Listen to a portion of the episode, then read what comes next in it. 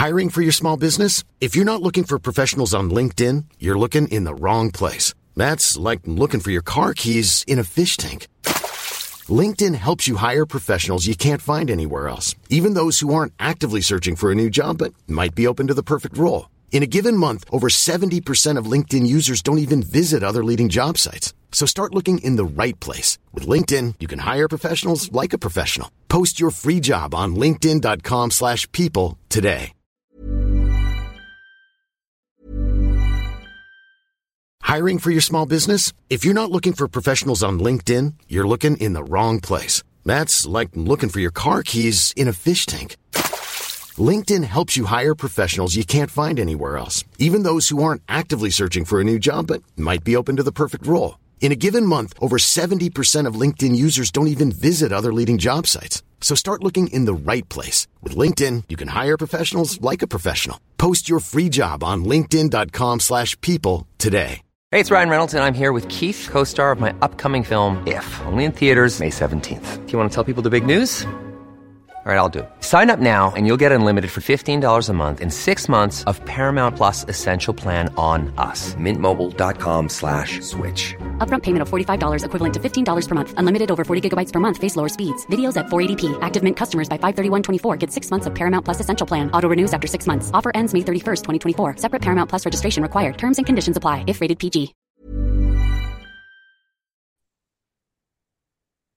Halo pendengar GGMI Podcast, balik lagi bersama kita berdua dan menyambut akhir pekan di pertengahan Januari terdapat big match late night show di minggu malam yang mana mempertemukan antara MU melawan tim yang sedang naik daun quote unquote yaitu adalah Tottenham Hotspur di mana ini akan menjadi momen eh, bisa dibilang apa ya Hmm, momen balik lah setelah Hmm. Kita menang ya meskipun lawannya Wigan tapi ini adalah pembuktian apakah ini adalah kemenangan yang sifatnya konstan atau masih naik dan juga turun. Menurut lu gimana Vin untuk preview besok Vin?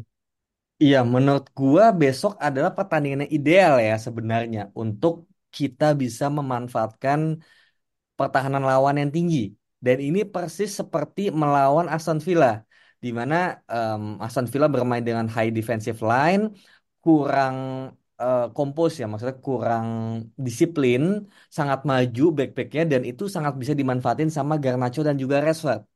Nah, dan itu juga akan kita harapkan terjadi juga di mana kayak mungkin karena Po eh, si Pedro Porro kan, kirinya juga si Udogi, backnya kemungkinan si siapa ya? Eh, bukan Romero ya, gue lupa lah satu backnya. Mungkin Emerson Royal ya bakal jadi back sama sama Davis gitu. Jadi menurut gue itu bukan komposisi back terbaik mereka karena masih pada cedera CB-CB-nya dan ketika si pelatihnya ini si Ange ini masih nggak mau mengubah pendekatannya yaitu tetap pengen bermain dengan high pressing dan juga high defensive line ini yang akan adjust itu MU menurut gua. MU yang bakal reaktif MU yang bakal menunggu untuk bisa memanfaatkan kesalahan dari Spurs itu Oke, berarti lebih kepada quote unquote di sini walaupun kita main di Old Trafford tapi bisa dibilang MU akan jadi tim yang reaktif ya melihat apa yang akan dilakukan oleh Postecoglou gitu kan. Dan kita tahu ya bagaimana Tottenham di bawah Ange adalah tim yang bisa dibilang menakutkan. Dan ini pun juga datang dari statistik di mana pertandingan terakhir pun Tottenham menang ya Vin ya 1-0 melawan Burnley di Piala FA yang membuat akhirnya eh, apa namanya Deli White ini punya bisa bilang modal yang cukup oke lah untuk akhirnya bertandang ke Old Trafford gitu. Dan di sini jangan dilupakan bahwa Tottenham baru aja berhasil merekrut Kevin ya dua ya pemain di mana satu lini depan dan satu lini belakang gitu. Yang depan adalah Thibaut Werner dan di belakang adalah Dragusin apa? Dragusin Dragusin itu dari Liga Jerman ya kalau gue nggak salah ya. dari Liga Italia Oh sorry Liga Italia. Thibaut Werner dari eh, RB Leipzig gitu kan. Nah, lu ngelihat dua pemain ini apakah akan menjadi kartu trufnya Unposter Koglu atau bisa dibilang Koglu belum bisa memainkan mereka karena ya bisa dibilang baru datang kurang dari lima hari ke belakang, Vin. kalau si backnya ya Dragusin itu masih ngurusin work permit jadi udah pasti nggak akan bermain Tapi kalau Timo Werner ini sangat mungkin bisa bermain karena dia udah pernah main di Inggris dan kayak prosesnya juga udah beberapa hari yang lalu ya. Jadi Timo Werner ini sangat mungkin untuk menjadi ancaman ya. Terutama yang gue pernah bahas ya waktu itu bagaimana cara dia nge-pressing, cara dia juga bisa apa membuat chaos lah di pertahanan MU gitu ketika MU lagi pegang bola nih. Kayak misalnya Wan Bissaka atau Varane pegang bola, nah dia yang bikin chaosnya. Jadi tugasnya Werner mungkin bukan buat mencetak gol, tapi memang untuk eh, bikin chaos pertahanan MU dengan cara eh, work rate-nya gitu. Hmm, berarti lebih kepada dia nggak akan menjadi seseorang yang ditargetkan oleh Ange Postecoglou sebagai goal getter ya. Selanjutnya kita ngelihat sekarang di lini depannya Spurs, kalau kita ngomongin secara pencetak gol agak lebih cair ya Vin ya. Karena kita tahu bagaimana Hong Seung-min itu adalah salah satu pemain yang akhirnya menjadi goal getter yang menjadi top scorer ya bisa bisa dibilang ya Ya. di Tottenham Hmm. gitu kan. Selain daripada mungkin eh, namanya Richarlison yang kembali ya terangkat lah setelah kemarin sempat di bawah bayang-bayangnya Harry Kane gitu kan. Dan ini buat gue menarik. Kenapa? Karena sebenarnya kedatangan Timo Werner itu sebenarnya agak jadi camplang karena Son Heung-min, eh, Ismail Sarr, Yusuf Bissouma itu adalah nama-nama yang akhirnya pergi ke Piala Asia dan juga Piala Afrika selain daripada nama seperti Ben Davies, Lo Celso, Perisic, Madison, Salomon, Whiteman, Velis dan juga Romero yang akhirnya masih dalam kondisi tanda tanya. Nah, lu ngerasa ini adalah momen untuk akhirnya MU bisa memberikan perlawanan gak Vin ketika emang Tottenham lagi bermain eh, dengan skuad yang tidak 100% fit dan apa yang menjadi apa ya kriteria unggulan dari Ange Postecoglou Vin? Hmm, iya tentu aja, tentu aja. Eh, bagaimana Son Heung-min nggak ada, itu yang paling penting ya. Kemudian back tengahnya juga Romero belum fit ya. Kemudian Van de Ven juga kayaknya belum bisa main. Terus back tengahnya lagi Eric Dyer dijual ke Bayern Munchen kan. Jadi sisanya ya Davis, Davis itu juga back kiri sebenarnya cuma bisa back back tengah. Jadi kemungkinan back tengah tuh Davis sama si tadi gue bilang Emerson Royal yang mana dia back kanan Dan kan. Udogi. Iya, Udoginya back kiri kan. Oh iya. Jadi Royal, Emerson Royal yang harusnya back kanan gitu. Nah, gelandangan juga kan si Bisuma juga ini kan Afcon. Oh iya bener. Ada Sar juga, Sar juga Afcon. Iya. Jadi gelandangan tuh kemungkinan Højbjerg, terus Lo Celso, Bentakur. iya Bentancur sama Lo Celso. Lalu gue gak Bentancur tuh cedera apa enggak ya gitu. Cuma ya itu kemungkinan uh, Bentancur sama Lo Celso gitu. Jadi Lo Celso yang, lebih mengatur permainan kayak Madison lah kasarnya gitu. Gitu sih. Jadi menurut gua apalagi di depan ya Son Heung-min nggak ada, kapten materialnya juga hilang gitu loh. Jadi menurut gua ini momen di mana harusnya ya dengan dengan ketiadaan banyak pemain dan juga strategi Ange yang emang nggak pernah mengubah gaya bermainnya. Dia selalu highline. Bahkan ketika dia udah 9 pemain lawan Chelsea ya. Kan kita lihat Hmm. dong klipnya. Dia maju semua ya kan. Buat Iya. pressing. Tetap bermain pressing padahal dia udah 9 pemain main gitu loh. Itu kan banyak dikritik sama para pandit juga kayak. Lu 9 pemain lu mau ngapain lagi? Udah lah gitu loh. Iya kan. Tapi dia tetap eh, stick to the plan dengan ya apa pun yang terjadi gaya main gue begini. Itu kata Ange gitu. Nah melihat situasi dia lagi uh, diterpa banyak cedera dan absen, tapi sepertinya dia tetap bermain highline, ya gue sih melihatnya harusnya kalau kita bisa klinis ya kita bisa menang sih, harusnya, Hmm. harusnya ya, Iya gitu. iya iya Meskipun iya. di luar kemungkinan-kemungkinan kayak MU yang mandul, kemudian sekali counternya si Tottenham bisa masuk ya, yaitu di luar itu. Cuma dari sisi otak-atik strateginya ini harusnya bisa sih. Mhm. Dan sekilas ya Vin ketika ngelihat Postecoglou main tuh sama kayak zamannya ma- apa Bielsa di Leeds gitu loh. Yang Iya, bener-bener attack gitu ya bener-bener kayak ya udah lu mau berapapun orangnya strategi bertahan yang paling baik adalah menyerang gitu kan. Itu adalah hal yang kalau kita di zaman Ole itu kesukaan banget ya Vin ya. Nah, benar, benar. Coba deh Iya kan? Bielsa masih angin mungkin kalau Bielsa kan apa ya? Dia bener-bener yang kayak nggak teratur gitu loh, pressingnya, Hmm, majunya gitu. Jadi kita banyak ya. banget lubang yang bisa kita, kita manfaatin kan. Cuma Tottenham sebenarnya nggak sejelek itu bertahannya gitu. Cuma memang lebih ke quality pemainnya nggak sebagus biasanya, tapi nggak sejelek Leeds juga dalam bertahan gitu. Memang Iya, mirip sih benar yang lu bilang. Iya kan? I see. Nah, kalau kita ngelihat statistik nih ya dari lima pertandingan terakhir antara Tottenham dan juga MU. Sebenarnya dua pertandingan terakhir itu dimenangkan, sorry, satu pertandingan terakhir Tottenham menang ya. Itu perjumpaan kita di bulan Agustus 2023 di mana kita kalah 2-0 di Mhm. eh, apa namanya? White Hart Lane ya. Ya. Eh, terus juga 2-2 di bulan yang eh tahun yang sama bulan April eh, Hmm. Premier League juga gitu kan. Dan selebihnya kita menang dan kalau kita balikin ke 10 pertandingan terakhir gitu, MU itu cuman kalah dua kali dan seri dua kali. Jadi sebenarnya ini adalah uh, quote unquote catatan yang oke nih gitu kan. Ketika akhirnya MU bertemu dengan uh, Tottenham di mana kita juga pernah mengalami suatu uh, pembantaian ya Vin ya. ketika pas ada zaman Paul Pogba dan gue inget banget Ya. tuh di awal-awal musim dan semoga itu tidak terjadi lagi gitu kan di musim ini gitu kan ya simple karena pemainnya udah berbeda dan materinya juga udah tidak lagi sama seperti apa yang kita kenal dulu gitu. Nah, kalau kita ngomongin di MU sendiri, kita udah cukup lah ngomongin Tottenham secara skuadnya gitu kan. Dan dari sisi MU-nya pun sekarang banyak pemain yang sudah mulai kembali Hmm. dan gue masih cukup percaya kalau at least ada satu di antara tiga pemain yang baru pulih dari cedera akan mendapatkan game time entah itu Lisandro, Casemiro ataupun even Mason Mount gitu kan. Nah, eh, lu ngelihat secara squad apakah ini cukup memberikan angin segar karena kita lebih fresh secara legs ya? Eh, dan gimana akhirnya lu ngelihat komposisi pemain yang tepat untuk menghadapi Tottenham besok, Vin? Iya benar. Eh, di press con Ten Hag itu dibilang bahwa Lisandro, Casemiro, dan Shaw itu udah available bisa bermain. Cuma Nah, iya kan available bisa bermain ini kan bisa aja lu ada di bench atau memang langsung bermain gitu. Nah feeling gua sih dari tiga pemain itu yang kemungkinan bakal langsung main ya Shaw. Karena oke. dia yang cederanya paling ringan dibanding dua itu gitu. Kalau Casemiro kan lumayan panjang, sedang Lisandro yang paling parah. Jadi yang gue lihat ya Lisandro sama Casemiro ini nggak akan dari awal banget. Mungkin kalau kita udah menang 5 menit 10 menit bisa gitu. Tapi mereka menurut gue bakal bener-bener bermainnya itu ya di eh, Piala FS selanjutnya tanggal 28 ya. Di dua minggu lagi ya kemungkinan tanggal 14 ya 28 gitu.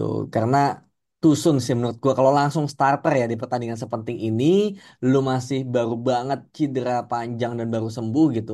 Jadi jangan terburu-buru aja sih gitu. Tapi kalau masuk squad, masuk match day squad di mana lu masuk ke bench itu sangat mungkin gitu. Nah, terus kalau lu tanya komposisi pemain yang akan bermain, udah pasti ya kiper yang ternyata belum berangkat ke AFCON ya Onana pasti bermain gitu. Karena dia udah minta jatah kan. Dia main itu besoknya hari Senin gitu. Jadi, Wow. Minggunya sama MU, Seninnya sama Kamerun gitu. Tapi ada kemungkinan di Kamerun nanti jadi cadangan, katanya begitu. Nah, eh, untuk backnya kemungkinan ya karena back kirinya ke show, menurut gue ini kan pasti perdebatan ya, siapa yang akan bermain di kanan, Wan Bisaka atau Dalot. Feeling gue akan Dalot yang main gitu. Bukan karena gue suka tuh? Dalot. Hmm? Kenapa tuh alasannya tuh? Ya karena kita akan bermain di mana eh, berusaha nge-bypass pressingnya Spurs. Spurs ini kan pressingnya bagus, ya kan? Dan kita butuh pemain-pemain yang bisa melakukan progressive passing atau dribble ke depan gitu dengan cara eh, yang by system gitu loh, yang bisa invert juga ke dalam.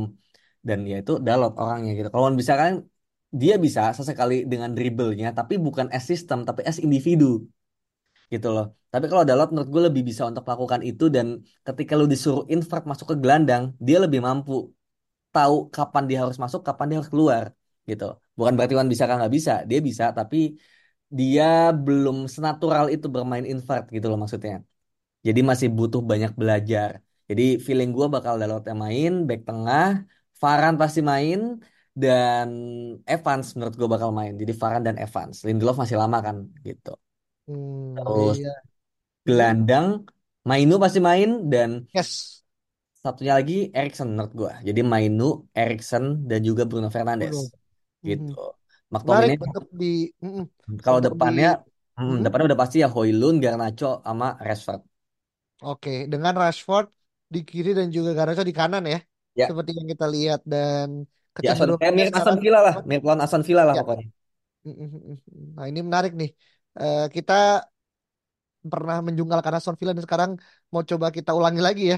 Kejayaan mengalahkan tim eh, 10 besar gitu ya dan sekarang Tottenham berada di peringkat ke kalau nggak salah di peringkat ke-8 ya di eh, apa namanya eh, Liga Inggris sampai ke pekan ke-20 dan buat Apa gue ini ada ah Tottenham kayak atas deh. Kan 5 ya sorry 5 lima, 5 lima. maaf, maaf. Ke Di 8 kita coy. Kita yang ke 8. Oh iya kita yang ke-8 Iya. eh kebalik. Iya. Tottenham yang kelima gitu kan. Dan buat gue besok adalah hal yang di mana dengan jadwal istirahat kita yang cukup lumayan pak ya ya so-so sih. Tapi buat gue kayak dengan kita sisa bertahan cuman di FA dan juga eh, Premier League ya harusnya kita lebih bisa menjaga kebugaran dan ditambah kembalinya pemain-pemain penting. Gue ngerasa ini adalah hal yang cukup bisa menjadi kado ya buat fans MU yang kembali percaya kalau di tangan Sir Jim Ratcliffe. Dan by the way dia akan katanya ya akan datang ya. Oh iya. Hmm. mengunjungi Old Trafford eh, dan mungkin akan cukup sering eh, datang ke bangku penonton. Dan buat gue ini adalah support moral yang bagus ya Vin ya. Sebagai tim gitu kan di mana kita reunite lagi setelah kemarin ngunjungin eh, Carrington. Sekarang Sir Jim ngunjungin eh, Old Trafford gitu kan. Dan semoga eh, mulai mendapatkan gambaran kira-kira MU seperti apa dan mulai ya meramu kira-kira apa strategi di Januari. Karena eh, sekarang per kita tag tanggal 12 Januari MU belum eh, ada semacam kayak sinyal-sinyal yang cukup kuat terkait dengan ins ya. Kalau outnya kita udah tahu ya teman-teman banyak yang akhirnya eh, kita ngerasa kayak itu bakal banyak offload ya di Ya. musim ini gitu kan. Jadi untuk yang insnya masih so-so dan kita ngasih nggak tahu apakah ada atau enggak, tapi kita nanti nantiin aja. Nah, terakhir kalau misalkan akhirnya kita bisa memberikan semacam kayak eh, apa ya bisa dibilang kayak highlight of the game-nya, kira-kira selain daripada mungkin MU yang reaktif, Tottenham yang akan lebih banyak menguasai pertandingan, ada nggak Vin? Celah-celah lain yang masih bisa dikulik dari pertandingan besok Minggu, Vin? Kalau Tottenham menguasai pertandingan sih nggak juga ya gitu. MU tetap bakal menguasai, cuma MU ini pressingnya bakal gila-gilaan menurut gua.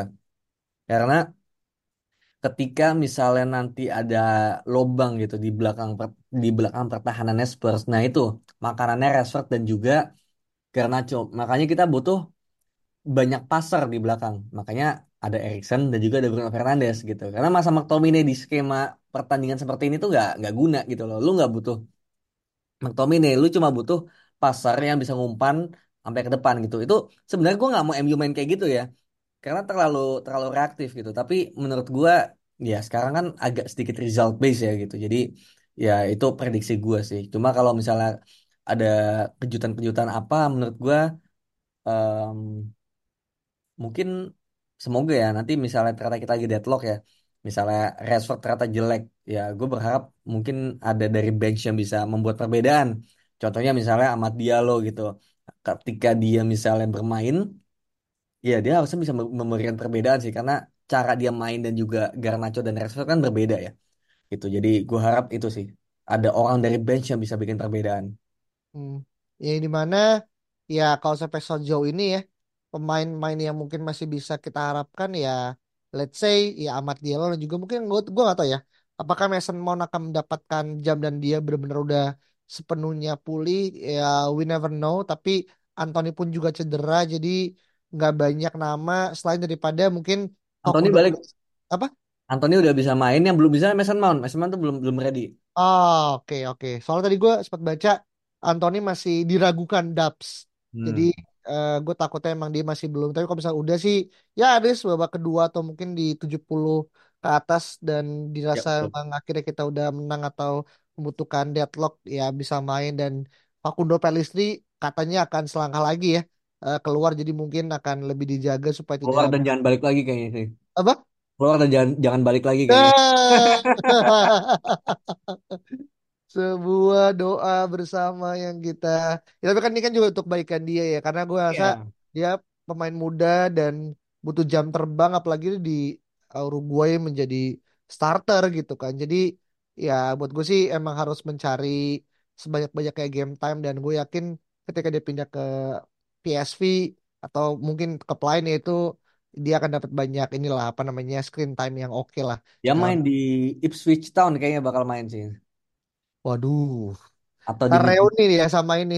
Siapa namanya? Kena, Bukan, pemain MU juga yang main di sana tuh gue lupa lagi tuh siapa namanya. Brandon Iya, Williams. Brandon Williams, bener. Nah, Menurut gue kirim aja ke Middlesbrough buat masuk ke Hmm, ini semoga masuk final Carabao kan kalian Chelsea. lumayan ya, Lumayan. Makanya kita set dia itu lumayan. ya untuk project di mana dia Middlesbrough ini bisa juara Carabao Cup lah. Jadi kontribusinya ada gitu. Iya, iya, iya. Ya, tapi kita belum tahu karena rumornya masih Thunder keluar Liga Inggris gitu kan. Dan paling itu ya terkait dengan bagaimana kita menatap laga Tottenham dan semua buat teman-teman yang mungkin mau nobar ya eh, di seluruh ja- kota di Indonesia, kayak banyak yang akan menyediakan nobar. Dan gua nggak tahu apakah dari tim GGMU ada yang berangkat karena kita mainnya juga malam ya, Vin ya. Hari Minggu dan 14. besoknya Senin. Dan ingat, ini adalah akan menjadi penentuan apakah kita akan dibully atau akan membuli gitu. Jadi akan terus menjadi pertandingan yang eh, layak buat dinanti sebelum Seninnya kita akan mengadu debar-debar Indonesia akan eh, menjumpai Irak gitu kan. Jadi ini bakalan back to back yang sangat menentukan untuk fans MU dan juga fans Indonesia, terutama mungkin kita yang akhirnya berharap dua-duanya yang berseragam merah akan eh, menjadi pemenang gitu kan. Itu aja teman-teman kalau teman-teman punya pendapat berbeda silakan eh, reply di Twitter @ggmi podcast dan kita ketemu lagi di episode berikut ya. Bye bye. Even on a budget, quality is non-negotiable. That's why Quince is the place to score high-end essentials at 50 to 80% less than similar brands. Get your hands on buttery soft cashmere sweaters from just 60 bucks, Italian leather jackets, and so much more. And the best part about Quince, they exclusively partner with factories committed to safe, ethical, and responsible manufacturing. Elevate your style without the elevated price tag with Quince. Go to quince.com slash upgrade for free shipping and 365-day returns.